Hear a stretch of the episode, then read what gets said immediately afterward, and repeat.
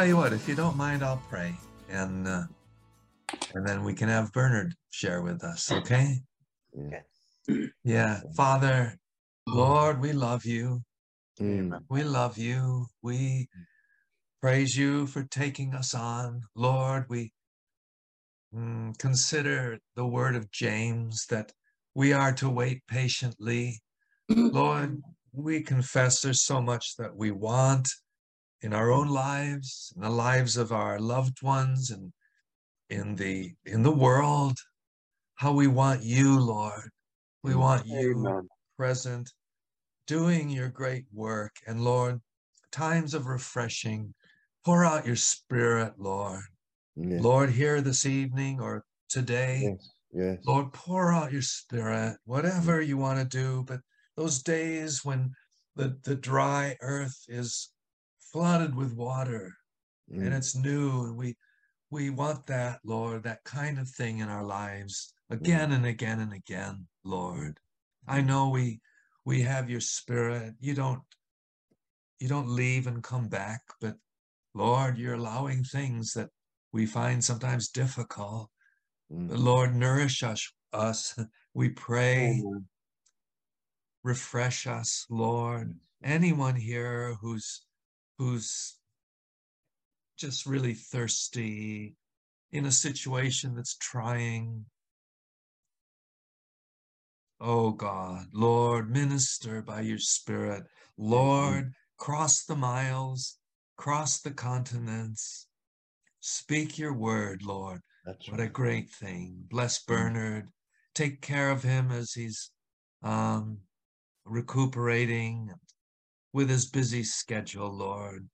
Minister to him. Refresh him, Lord, even Mm. with us. And Yes, Lord. oh man, we we open our hearts to you.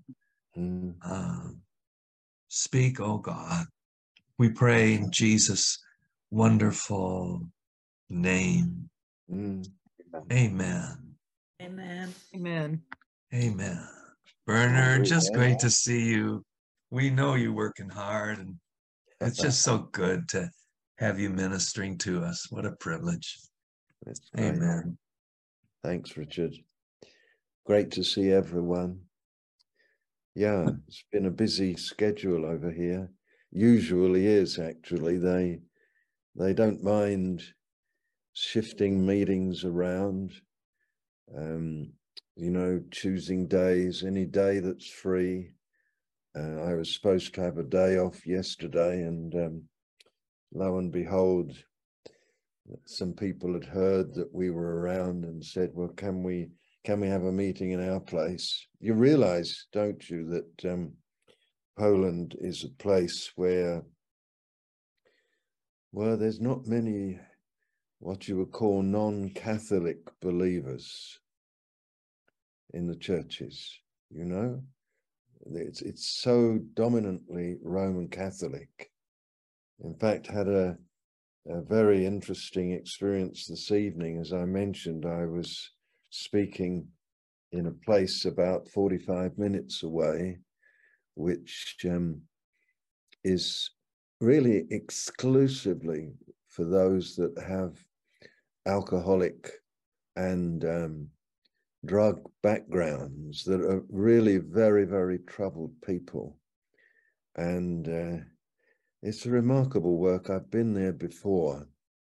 They do it about every six weeks and have a weekend where these some of these people come from all over Poland and uh, gather for a whole weekend. And uh, there's singing and there's food and there's sleeping accommodation for them and and there's people like me who are asked to speak to them and uh, just uh, makes you realize I was able to speak to them about the power of the kingdom of God. And there was a big response. And afterwards, after we finished praying with people, which took about an hour, those, some of them came forward and were seeking help. And there was some demonic manifestations which one would expect in those sort of situations. And we were sitting eating some food that they kept for us. And uh, the, there was a Roman Catholic couple there who had, it was quite remarkable conversation that we had with them at the table. And just the, the way that the Lord is uh, drawing people, I would say. Um, there, they were a couple who'd spent several years living up in, uh, is it Traverse City up in Michigan? Is there a place called Traverse City um, in Michigan? They'd spent some several years living there and were now living back in Poland. But seeking the Lord, and they'd come down uh, specifically for this weekend of meetings because they'd seen an, uh, an advert um, advertising it. They didn't even realize that it was a Protestant gathering, you know, if I can put it that way. And uh, they didn't seem at all troubled about it. So, but just the wonder. And uh, in the conversation, my mind was turned away. I've been preparing all the week to speak on to you on from the book of Job, but my mind was swung right away by my conversation with them to the book of Ephesians and the just and I've I've come back here again. So we're in the book of Ephesians, and I, I want to, uh, you know, I've just been rereading it again. You know, the last two or three or four hours. Um, I've been quiet waiting for the meeting, and just the wonder of this incredible book that Paul wrote. Um, you know how in the third chapter he speaks about the mystery, uh, the mystery that verse 3 of chapter 3, the mystery that was made known to me by revelation about which I've written briefly. And of course, that's a little bit of chapter two, where he's talking about the mystery of, of the cross and the mystery of the, what shall we say, the, the end of the, the wall of division between the Jew and the Gentile and the one body by the cross. And it's all about the church and he uses the mystery again he uses the word in the fourth verse when you read this you can see you can perceive my insight into the mystery of christ.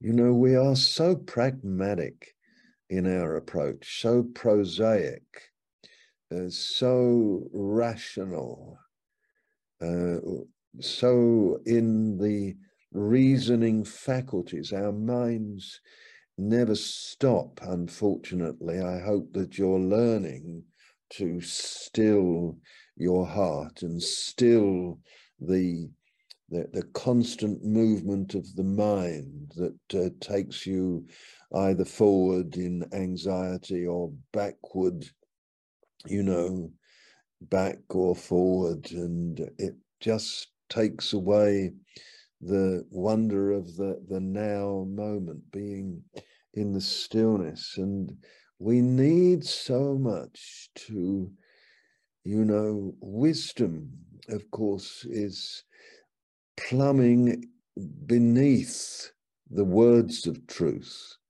into the uh, inward, the interior realms of truth and only the Spirit, the Spirit has been given to us, brothers and sisters, to lead us into the truth. Remember Jesus said that one of the things he said to the apostles that uh, he is going to be given to them to lead them right in to the truth, right in, far, far deeper than the um, mental appreciations of things. And here's Paul talking, he's used the word mystery twice already. He wants us to perceive the mystery of Christ, which was not made known, verse 5, to the sons of men in other generations, as it is now has been revealed to his holy apostles and prophets by the Spirit. Evidently, Paul was not alone, that there was a release of revelation. And it had been particularly coming to the, apos- the apostles. We don't know which other ones, uh, and the prophets. So the Lord had seen fit after Pentecost and in the early church to be releasing a, a, a sights, unfoldings of things that had been hidden before. And it's now being revealed. And this, this was it. It comes on in the sixth verse. That is how the Gentiles are fellow heirs. You know, the pride of the Jew who never thought that the Gentiles were anything good at all. And that part of the mystery is that the Gentiles are fellow heirs and members of the same body and it's it's not a Jewish body. It's it's the body he's been talking about in chapter two. You know, and uh, the body of Christ. And then it says here that we're fellow heirs and partakers of the promises. One of the things that struck me again reading through the Ephesians is just the fund of words that are to do with riches and abundance. Riches and abundance. I'm thinking of what Richard opened out with about the dry ground and the wonder of the refreshing rain. And, you know, the the richness and the abundance that the Lord is and has, what he is, what he has, what he can pour out, and wants to lead us all into and bring to us so that uh, one of the reasons I chose the green background out of the few that are on my whatever it is on the Zoom thing. And uh, it was, of course, because the sense that I get from that of freshness and greenness and abundance, you know, and, and you, if you were to just read Ephesians and look at the uses of the word, like the famous, famous word in the second chapter, you know, where we read the first three verses that are filled with negativism, uh, genuine, proper negativism, a description of the abysmal state into which man had fallen. And, you know, where we were living uh, dead and in trespasses and sins and walking that way, the course of the world. You know, I often wonder how much in the churches that still clings around uh, people, still clinging around a lot of believers. Um, I would like to recommend, um, uh, I don't normally do this, but if any of you want to listen for uh, maybe it's 10 minutes, I don't know. I did it a few months ago to Jordan Peterson, where he, he in one of his um, podcasts, I suppose you call them, where he sends a challenge to the church. And he, he's an unbeliever. Well, we don't know exactly where he is, but it's particularly to do with young men and the church's um, attitude toward youth.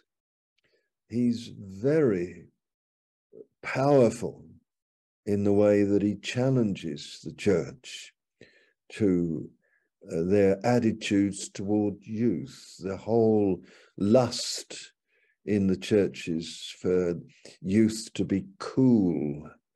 And, um, you know, and uh, I noticed that another man, some of you might know this fellow, uh, what's his name? Friel, F R I E L, who has something called Wretched Radio and um, he he he he's picked up this thing that uh, Jordan Port Peterson has said, and he's just uh, pointing out, yes, Peterson is right. Poverty, poverty, poverty in the churches. Poverty. What's being offered is poverty to the youth, not the richness, the abundance that's in the Lord and, you know, the just following the course of this world, still the church, not presenting.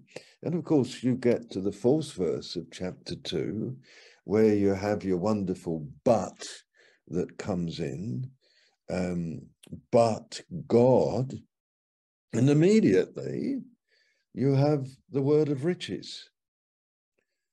The word of riches but God who is rich in mercy. The church should be a place that is dwelling in abundance.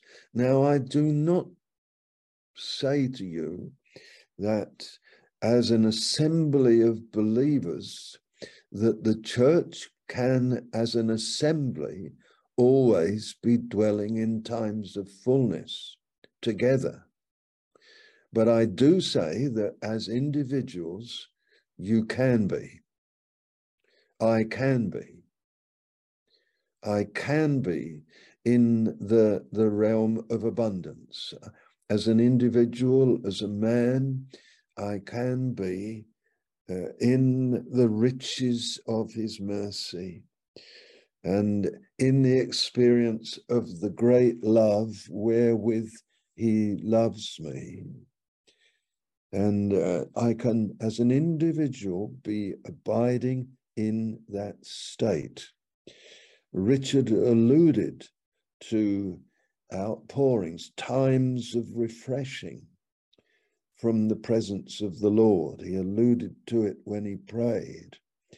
And, you know, times of refreshing uh, can come to a company of God's people. And we need to seek him for it. That, that in the church that you are a part of, you know, the quote, times of refreshing from the presence of the Lord comes from Acts chapter 3.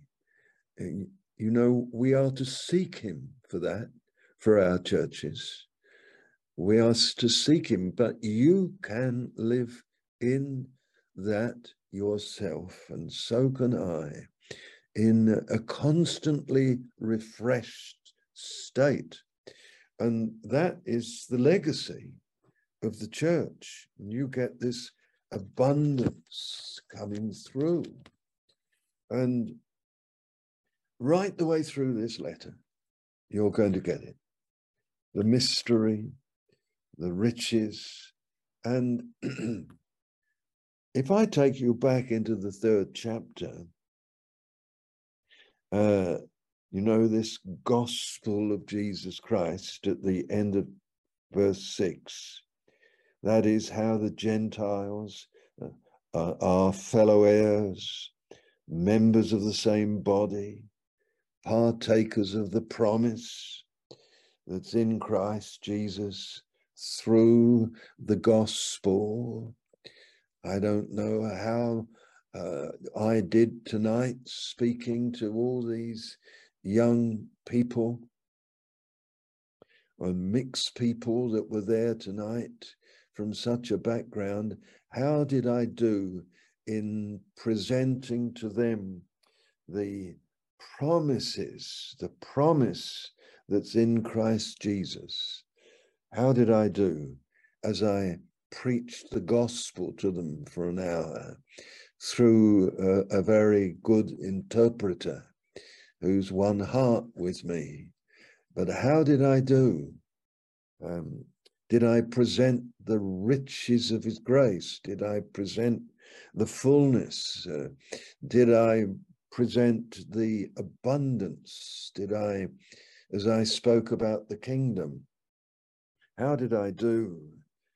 Um, now, of this gospel, verse 7, I, Paul says, I was made a minister. I was made a minister according to the gift of God's grace, which was given me by the working of his power. By the working of his power.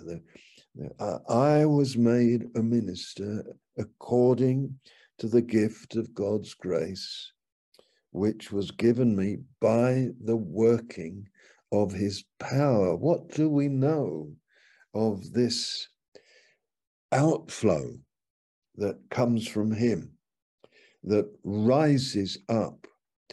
Um, I was, I spoke last night in a meeting in another place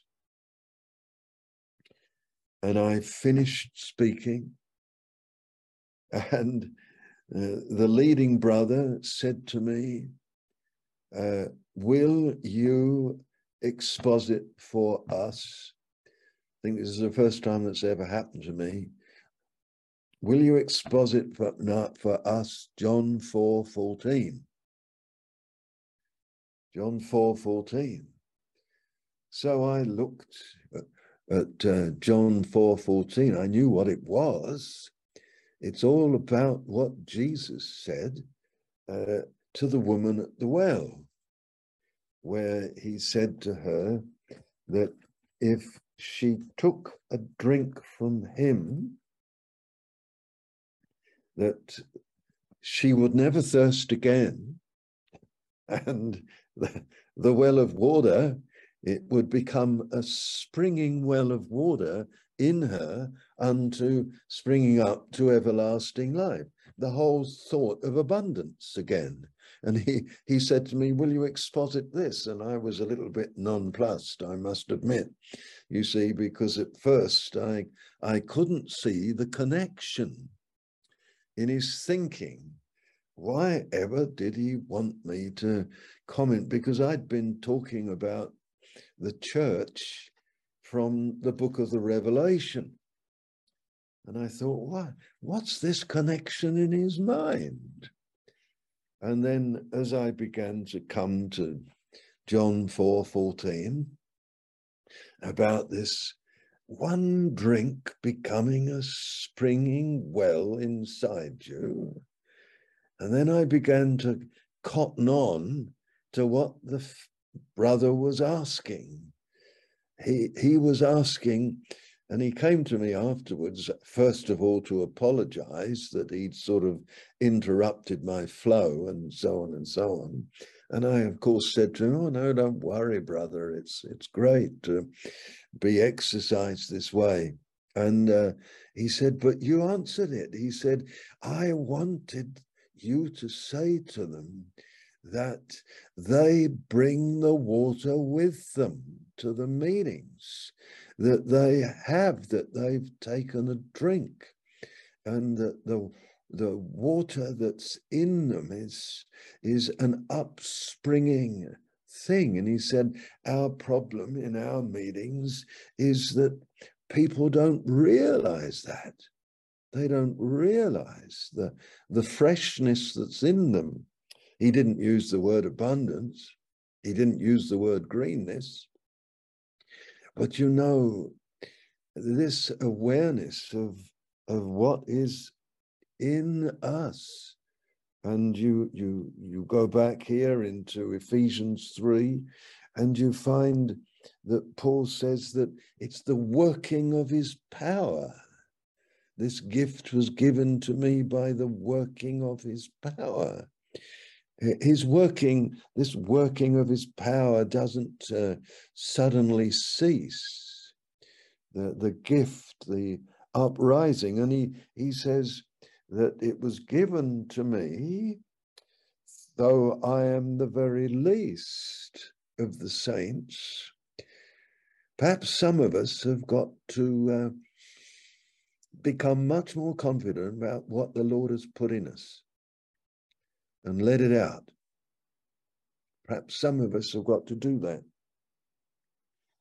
Just let it out. What has the Lord put in me? Uh, I because there's some of us who might claim to be the less than the least. To make, he says, it's given to me, though I'm the very least of all the saints. This grace was given. This grace was given to preach among the Gentiles the unsearchable riches of Christ. What am I talking about? Emphasizing abundance, emphasizing greenness, emphasizing a spring of water in you, springing up into everlasting life. What am I doing when I read again this word that um, the unsearchable riches of Christ. There, there it is again. The unsearchable riches. And apparently, to make all men see, verse 9, what is the plan of the mystery that was hidden for ages in God who created all things, that through the church, and here's another incredible word of riches, the manifold wisdom of God might now be made known to the principalities and powers in heavenly places.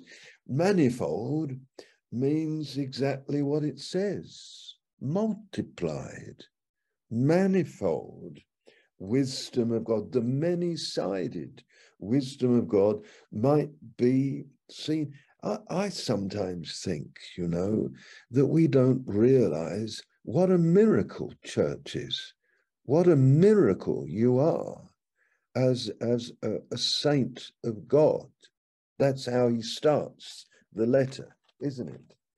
To the saints.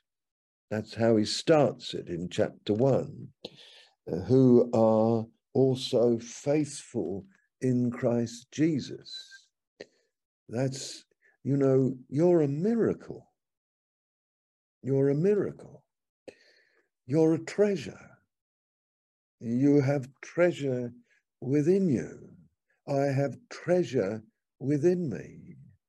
I have a spring of water of eternal life springing up springing up, springing up. Hallelujah. Am I attentive to to this? And you can you can sense the the bounty, the riches, the unsearchable, the never fully drawn out riches of Christ. And the manifold wisdom of God that through the church, uh, the invisibility of God should be seen through the church by the principalities and powers in the heavenly places. You know, the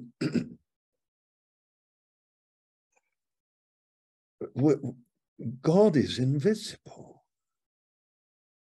God is invisible. He, the word became flesh and dwelt among us, and, and we beheld his glory. But God is invisible still.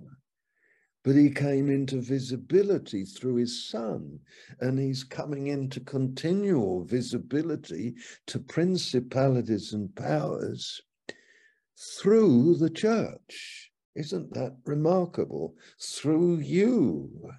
He's coming into visibility so that principalities and powers who have been subjected to a lie by one of their chief angels who fell from his height, who was uh, the liar, uh, who wanted to commit deicide. That lie is being systematically disproved first by Christ, amen, and now through the church. That lie that lie, you know, the suggestion that in his invisibility there was something mealy mouthed, something uh, uh, hidden in God that was negative, um, that he was holding back, that there's something doubtful about his integrity all the things that hang in the atmosphere of the world and that has hung in the atmosphere of your life. You know, I was, uh, you know, talking earlier to these people about the kingdom of God. And um, to the, the kingdom of darkness, where people move around in suspicion, in doubt, in, uh, well, just the lie. They're living in the lie. They're living in the lie. And then I was, they're just not right beings, and they know they're not right beings because they're not ripe, they're not fecund, they're not uh, joyful, they're just not right beings. And then I, I just passed on very quickly into Romans 14, 17, and I said, Look at the kingdom of God. I said, look what Paul says it is. It's filled with right beings. They're righteous. The kingdom of God is not meat and drink, it's, it's righteousness. That means uh, that the grace of God has made you a right being. You're not a corrupted, decrepit, a being, amen. You're not some kind of misfit. You're the authentic deal. I always liked Tertullian, you know, when he said that it is entirely normal for man to be a Christian soul. Did you know he said that? Um, or words to that effect. Tertullian was one of the church fathers. He's saying that you come back into your proper manhood, your true um, beinghood, it, once you come to Christ and Christ is in you. It's entirely normal to be a holy person, a lover of God, a lover of your neighbor to be fecund, fruitful, abundant. This is the genuine nature. I come back to Jordan Peterson, who challenges the church, and he says, Call your young men up, not down. Call them to meaning of what it means to be a man. And uh, Amen. I understand entirely what the man is is trying to convey. You know, we are this abundance, the manifold wisdom of God. And you know. Ah, I tell you, when when Jesus was opened up at Calvary, when he poured himself out, when the veil was rent in his flesh, what you got was an abundant stream. Is this right? And that abundant stream that flowed out of his side, blood and water, you know, that was in the material flesh of him. That was the symbol of the abundant heart love of God the Father and the abundance of his love wherewith he loved us. That's the Ephesians 2 4, isn't it? The abundance of love wherewith he loved us. He loved us in his Son. And so the hidden nature of God was disclosed. And now the hidden abundance of God is continuing to be disclosed through the church to them. The manifold wisdom of God is being shown forth through the church. Now, I know that you know, and I don't want to name people, but I don't see that manifold wisdom in some of the, you know, I watched a brief 30 minute segment of one of the largest churches in in the United States, one of their services, and the way the man was preaching.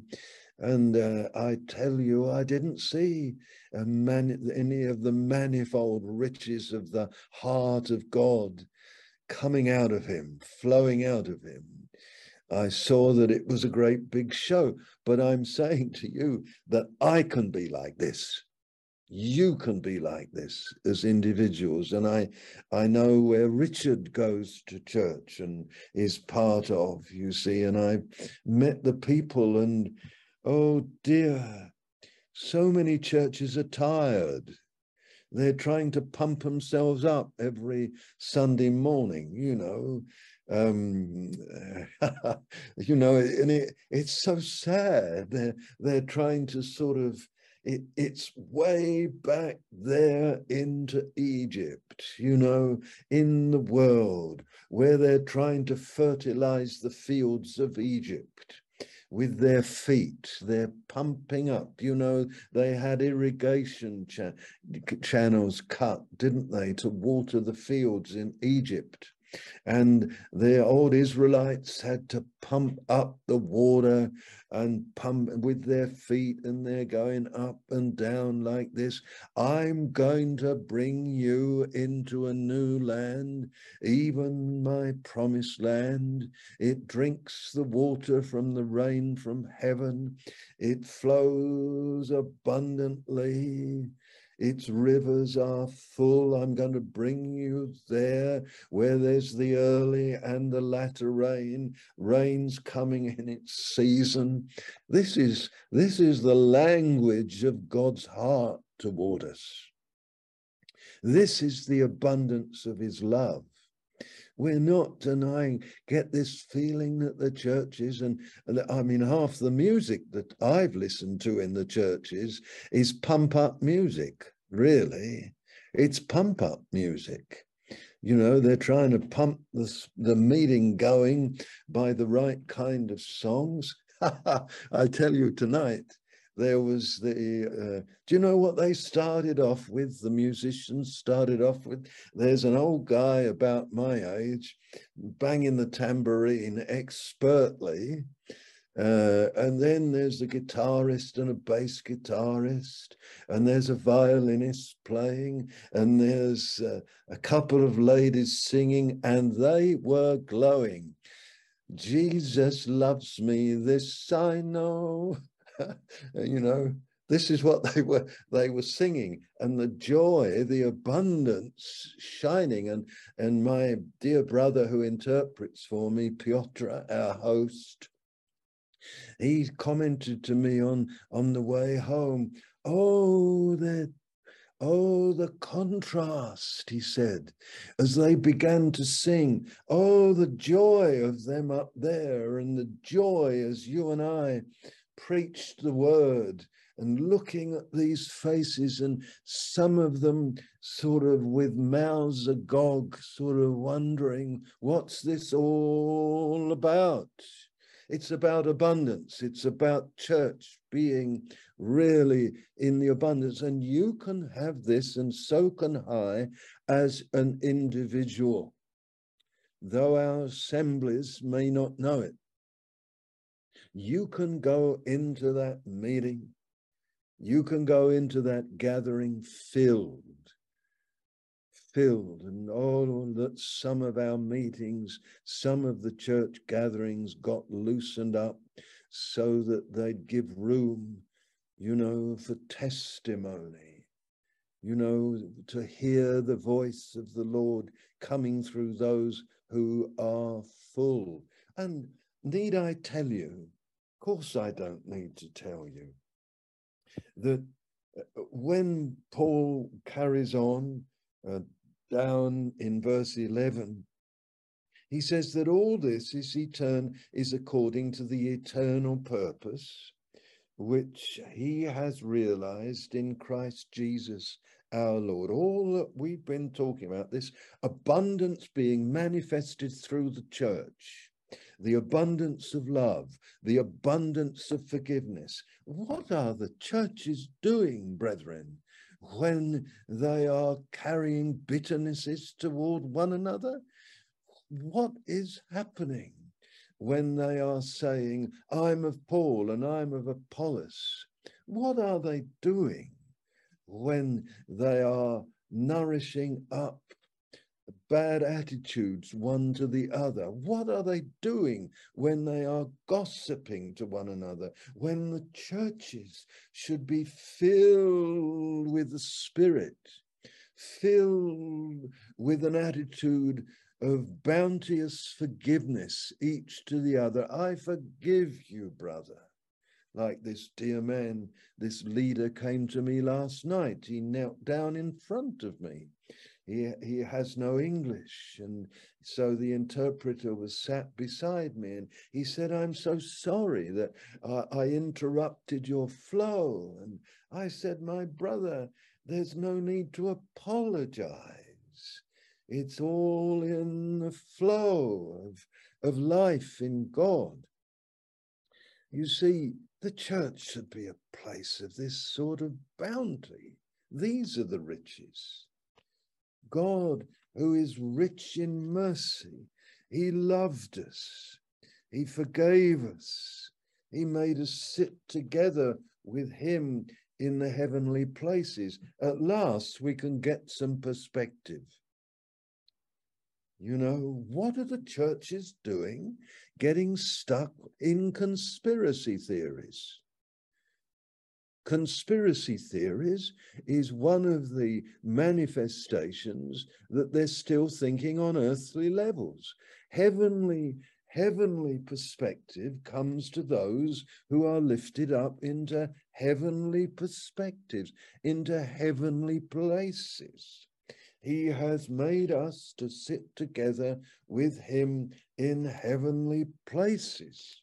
Wonderful gradually I'm getting perspective. I'm getting perspective about the the the way that man's tree of selfishness, all inspired by the wicked one, is growing to its fullness, and necessarily so, necessarily so, that it should be seen to be fruitless in all of its endeavors to rule the world, to bring peace and harmony.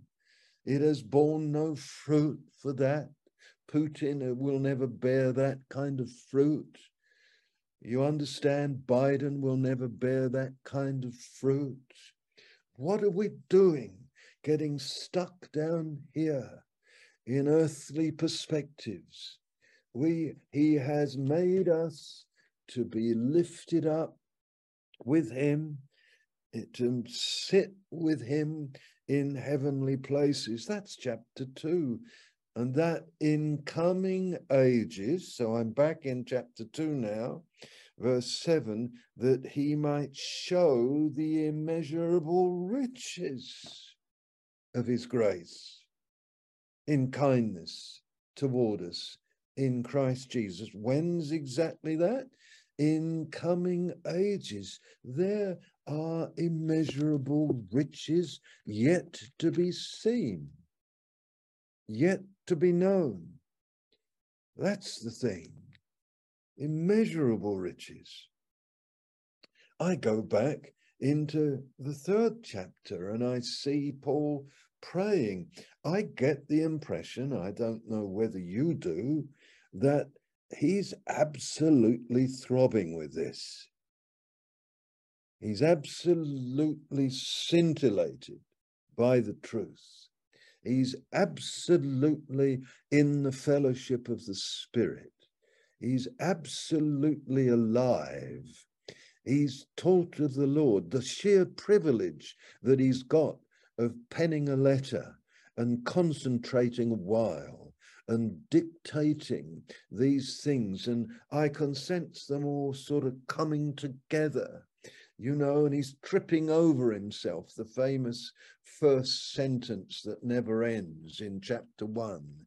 You know, he's tripping over himself about the all the blessings and the bounties you know, that are in Christ, the spiritual blessing. He's blessed us with every spiritual blessing in Christ Jesus. You know, he's just spilling it all out. Now, that's the feeling I get. I don't think I'm mistaken. I think I'm feeling something of the same spirit as I'm talking to you. I hope that you're, as anointed men and women, are listening to that anointing within you that's saying, Amen, Amen, go, Bernard. Uh, go go for it you see and keep keep going and, and uh, what's happening to you? You're being inwardly washed you're being inwardly renewed you're being inwardly refreshed you're being inwardly conformed, confirmed and sometimes you might be inwardly healed.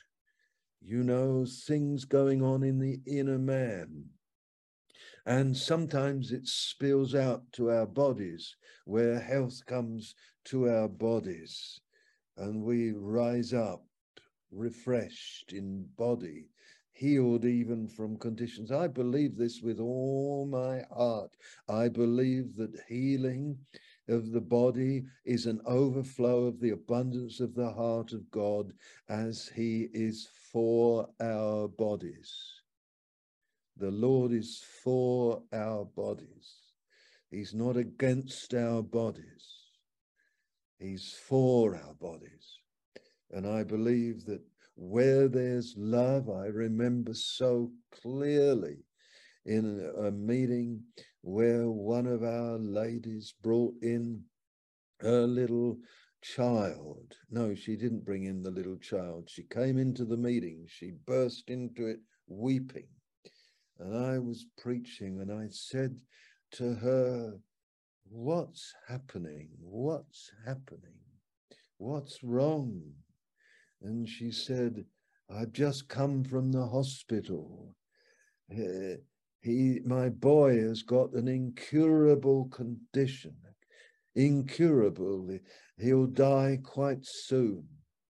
And uh, of course, this was interrupting the preaching. Who cares? And I said to her, Go and get him. Is, where is he? I've left him with dad. I said, Go and get him drive quickly, come back, bring him. And she brought the boy, little kid of about six months old. I don't have any recollection of what was prayed. I said, she brought him in and I said, give him to me, come on. And the whole church stood, just stand Let's bring this. And there was love there. There was grace there. There was God there. There was abundance there. and uh, just love and weeping and care and concern. And you know, some months later, or it might have been less than months, three or four weeks maybe, she came back and she was showing and she had the x rays before and after. He had been completely healed. Completely healed. And I know that it was love that healed that boy.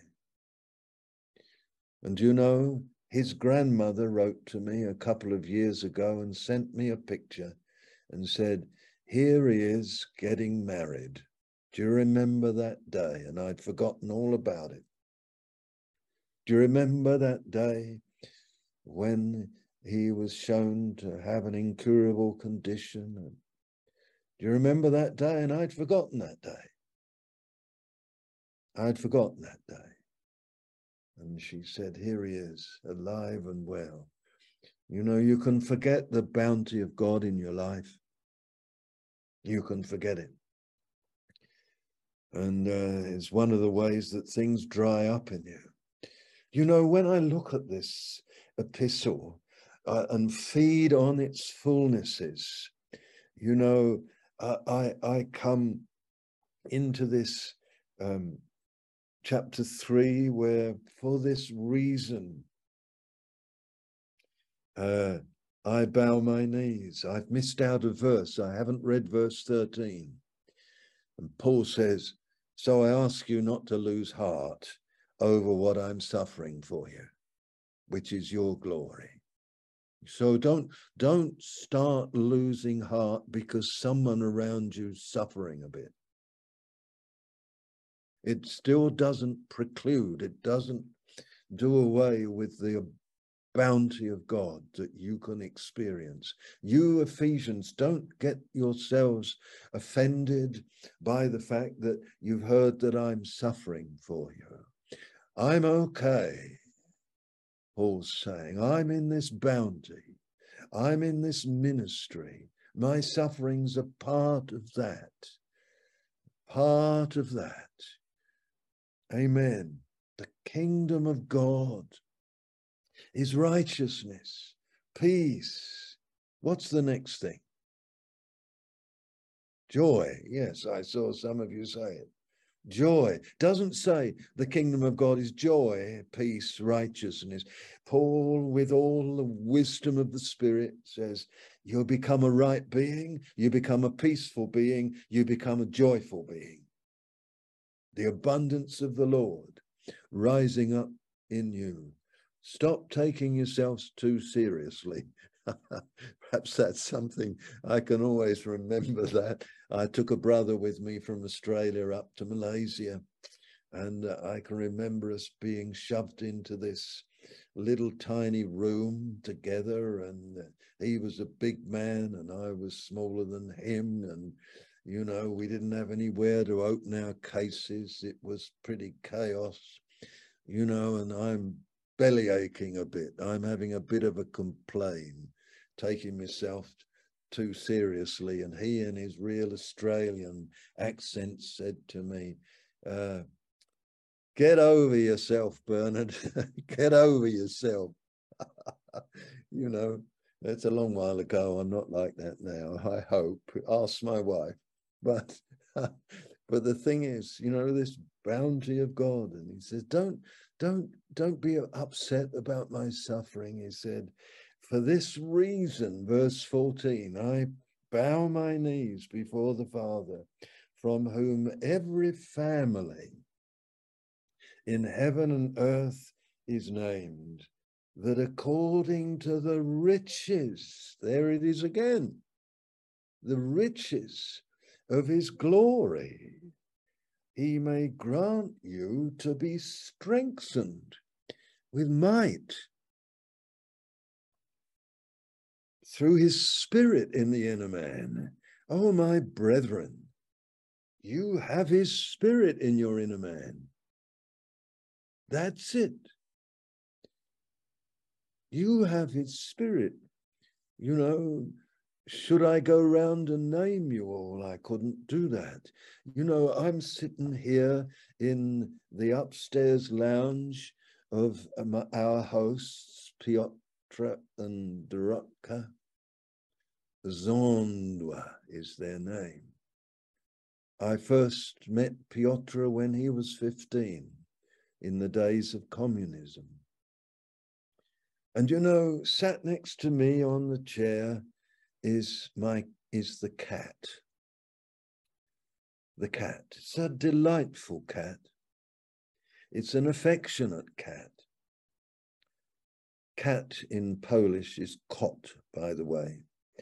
And this cat, if I sit down, it will endeavor to sit on my lap. Always. It will lick, enjoying the salt on my skin. It will lick me all over if I let it. But this cat does not have his spirit in its inner being. You do. You have God's spirit. God is giving this cat its breath. It's sleeping at the moment, as cats do. Amen. But you know, you and I, we were made to receive this spirit. He has, that you may be strengthened with might by his spirit in your inner man. You don't trust the spirit enough. I don't trust the spirit enough. I don't realize what a gift the spirit is. The Spirit hasn't been given to me to enable me to fabricate gold around that wood you know, Bezaleel received the Spirit and Aholiab received the Spirit. They were receiving wisdom to be skilled artificers with their hands in the fabrication of the temple, of the tabernacle. That's what they were given the Spirit for. You've been given the Spirit to live, to be changed, to be taught, to have the fellowship that the Spirit brings, the communion of the Holy Ghost. Oh, who's he communing with all the time? Who's he's the spirit of the communion of the Father and the Son. That's and he's he's come to be to lead you into that communion with the Father and the Son. Well, that should strengthen you in your inner man. No, no way that you could be poor. You know, I'm not just using sort of hyperbole when I'm saying these things.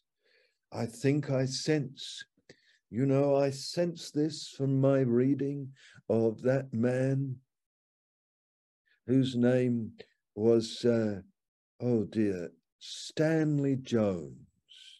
Anybody ever heard of Stanley Jones? Uh, he was a Methodist evangelist. And you know, his favorite verse, verse that he loved to preach from, he preached all over the world. He wrote many books. I recommend him to you. Stanley Jones and uh, E. Stanley Jones. He turned down a bishopric in the Methodist Church in the United States. He said, No, I'm an evangelist. And his favorite verse was, all the promises of God in him are yea and amen. He was a yea and amen man. He was, it's all for us. And I don't know whether you know his story, but when he was about 83 years old, he was come home from a trip, I think, to Japan where he'd been preaching and he came back. He was staying in a hotel in Oklahoma, and uh, he had a stroke, a massive stroke. He could not talk, he could not move. He laid there on the floor. And as he laid there on the floor, he felt the Lord say to him, I will give you more years. Are you ready to rejoice in me as the yea and amen in suffering as well as you have done in the health and vitality of your body? And he said, Yes. They broke the hotel door down and he lived for about four years and he learned to speak again. He even and uh, he wrote a book um, or dictated a book. The final thing that he dictated was a book called The Divine Yes.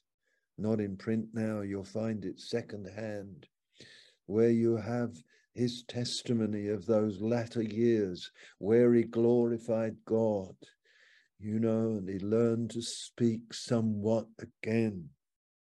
You say, strengthened with might by his spirit in the inner man that enabled Stanley Jones to continue.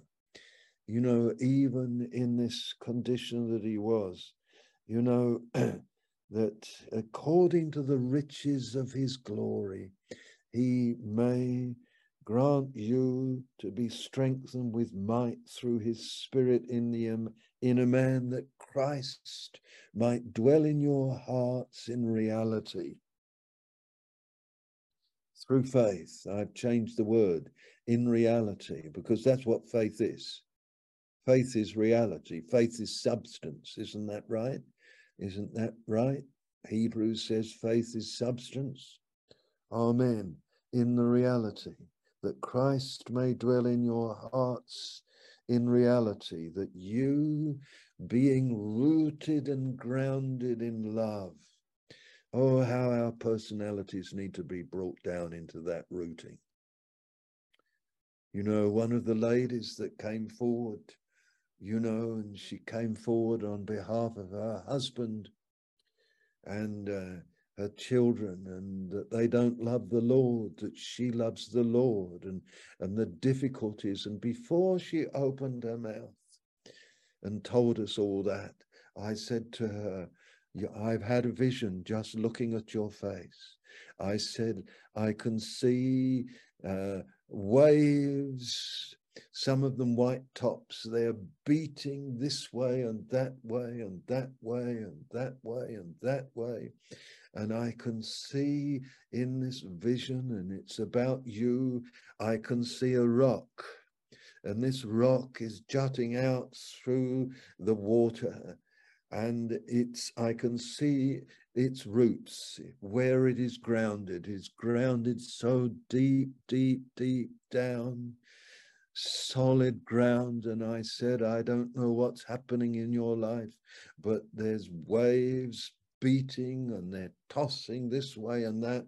But the Lord has made you a rock, and you shall abide through it all. You shall not be knocked down by whatever these waves are.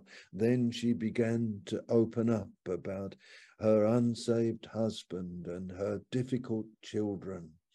And so the Lord spoke to her and and I said to her, We don't need to pray for you, do we now? You you you've heard she said, Yes, this is this is it. This is it. This is it. You see, rooted and grounded in love, that's where the Lord takes us strengthened with might by his spirit in the inner man, so that the inner man becomes even more deeply rooted in love. We've experienced a little bit of this this week because Hazel has had to be laying in her bed for seven days. In the midst of all the meetings and at the camp, she's been severely unwell she's recovering a bit, but all the thoughts that come pouring through the mind um, the nature of her condition makes you think very serious thoughts. But rooted and grounded in love, you see, that's where the Lord strengthens us, takes us down there into Him. And He says that we may have the power to comprehend with all the saints what is the breadth and length and depth and height, and to know the love of Christ that surpasses knowledge. Can you pick up all this language? Can you, that surpasses knowledge? To know what surpasses knowledge. Now, isn't that a phrase?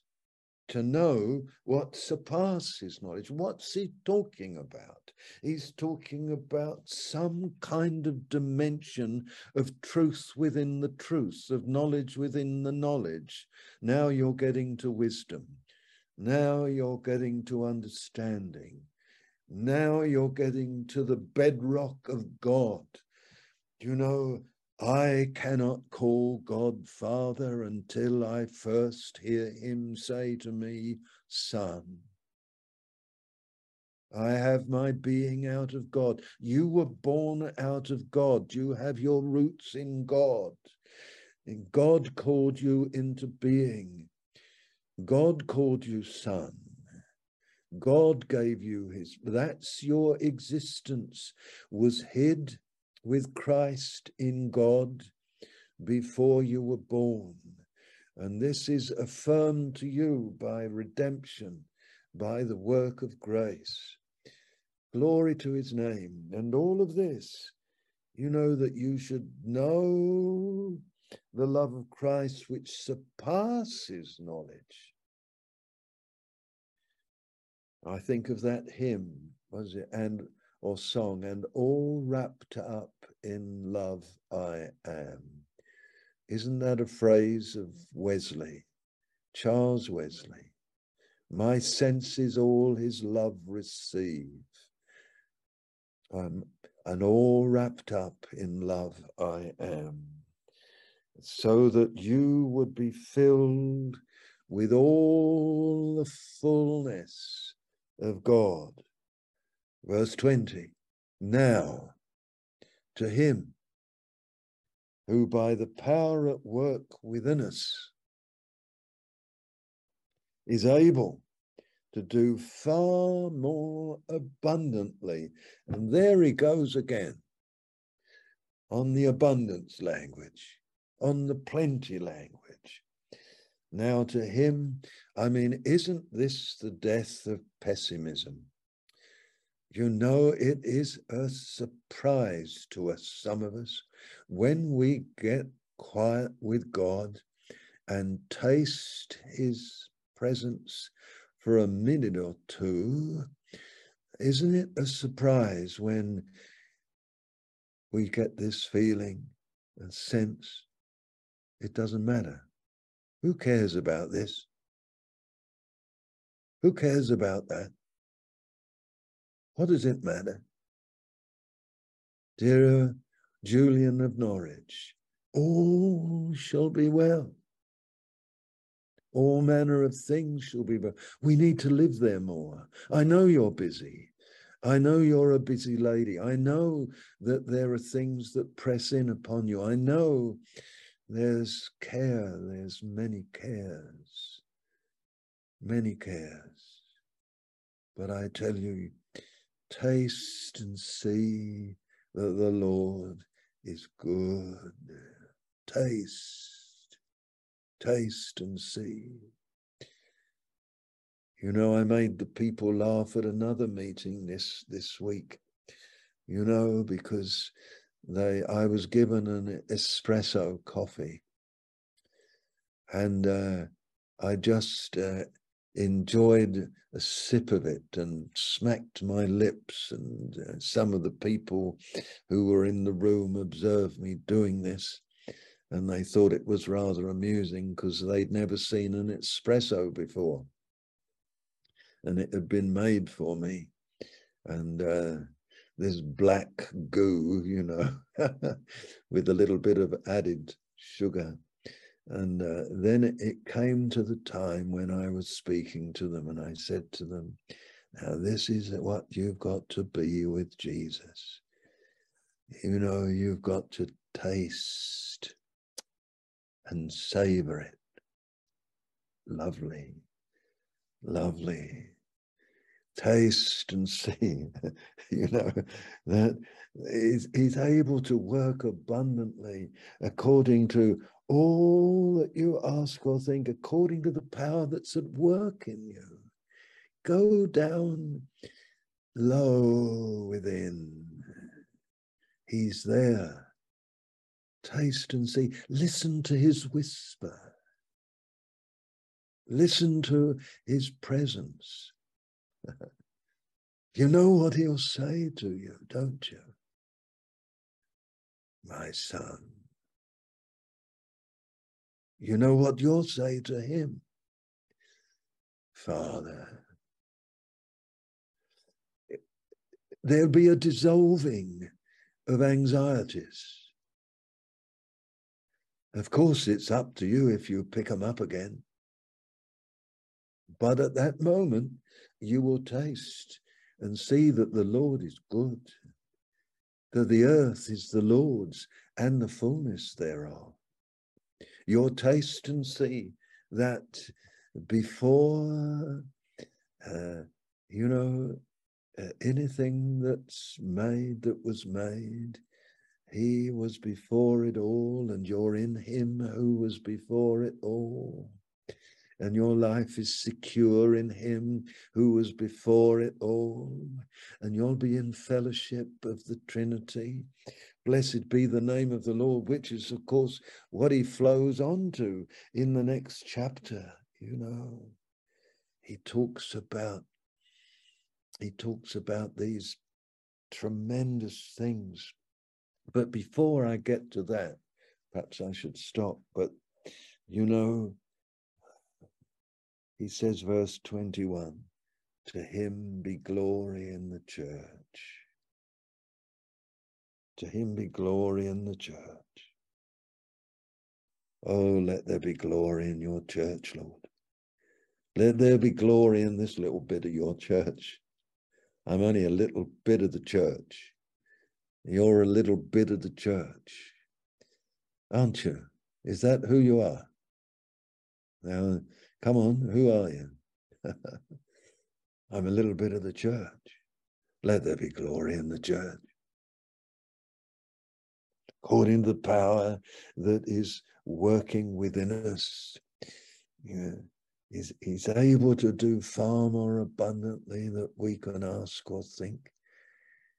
You know, to him be glory in the church. When the church is in this abundance, why has she cheapened herself too much, so much in our day?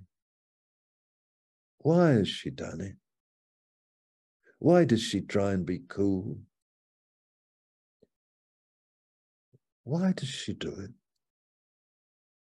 She has such an abundant Christ, such a, a blessed, blessed communion. Look at this you slip over quickly into chapter four, and you and you find that uh, we've got to maintain the unity of the spirit in the bond of peace.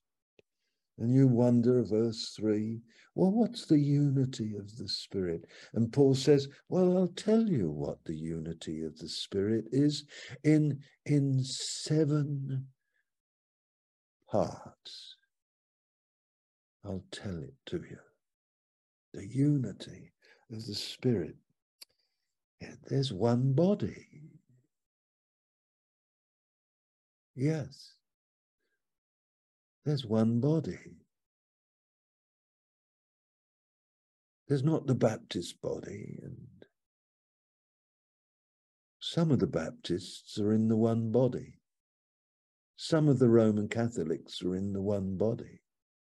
Some of the charismatics are in the one body. You understand what I'm saying to you? There's one body. So don't get so uptight about Catholicism, Baptists, charismatics. Don't get focused on the divisions. There's one body. That's just there's just one body. That's all there is to do with it. This is the unity of the Spirit. And there's there's only one hope of your calling. You know, there's one hope that you shall be so much like Jesus that the Father says, Oh, I do love you. Come here. Come here, my son. One hope of your calling. It's not that you you you you know start the greatest mission in the or that Bernard becomes this or that the other or you become this preacher or that preacher or a healer or this one hope of your calling how this was drilled into me by the Lord in the earliest days. And he made me call upon him for it. Oh, Lord Jesus, make me like you. The one hope that I should be like him. There's only one hope of your calling, not the hope that you should have the perfect marriage, that you should have the perfect church. You see, this is the unity that unites us all. One hope of your calling to be like him. There's only, there's only one Lord. Have I missed anything out? One body, one spirit. There's only one spirit. Hey, James and John, you don't know what spirit you're of wanting to call down fire from heaven. Hey, you got it wrong. You're mixing things up. You're back in the Elijah spirit. No, we don't want that. In this body, there's only one spirit. Only one spirit. Your spirit must be baptized in that one spirit. He's going to mention that. There's only one baptism. It's the spirit baptism. You, you understand that. It's not a water baptism. Water baptism testifies to the spirit baptism. You see, but part of the unity is one baptism in one spirit. And we're in that one spirit. It's only one spirit. Do you remember a year or two ago, we put out some documents, and some of you took them probably. And one of them was the the testimony of James Nayler that he wrote very much toward the end of his life. I think it was the day before he died, that Quaker man. And it begins somehow like this that he felt a spirit within him that delights to do no wrong. Richard probably knows it off by heart because I remember he gave me a copy of it um, that I need to frame. Needs to be up on the wall. You know, the wonderful spirit of Christ. There's only one spirit. Hallelujah. It's in the body. This is the unity of the Spirit. There's only one Lord. Only one Lord. There's only one faith. It's the faith of the Son of God by which we're saved. One of the things that helped me so much from time to time is just to come again to the fact that I'm saved by his faith. You know, the faith of the Son of God who loved me and gave himself for me. Been so encouraged by that that I don't have to tense myself up to get more faith. It's all been faith. He's the author and finisher I'm not going to pioneer a new faith. He's going to live his faith in me. He's living his faith in you. You're saved by his faith. Hallelujah. He's faithed for you. The Holy Spirit puts that faith in you as a seed, and that faith works in you. Blessed be the name of the one faith, one Lord, one baptism, one God and Father of us all. Do you do you see this blessed Trinity that we are wrapped up in? In those in those verses? So you got verse four, and you got five, and you got six. And do you see the Trinity there? Do you see the one Spirit? Do you see the one Lord? That's Jesus. Do you see the one God and Father of us all? We're, we're wrapped up in the Trinity, wrapped up in, in God. Amen. Amen. I'll, I'll, I'll stop now. And uh, perhaps you will want to sort of comment on other verses, you know. But, you know, here's the abundance. And this is what I've been feeding on. And this is what, uh, you know, came to me. Because a man said to me tonight, he said to me, How can I love my wife? He asked me that question. You know, he was talking about his marriage. His wife was talking about the marriage quite openly. And, uh, and that's what took me into Ephesians here.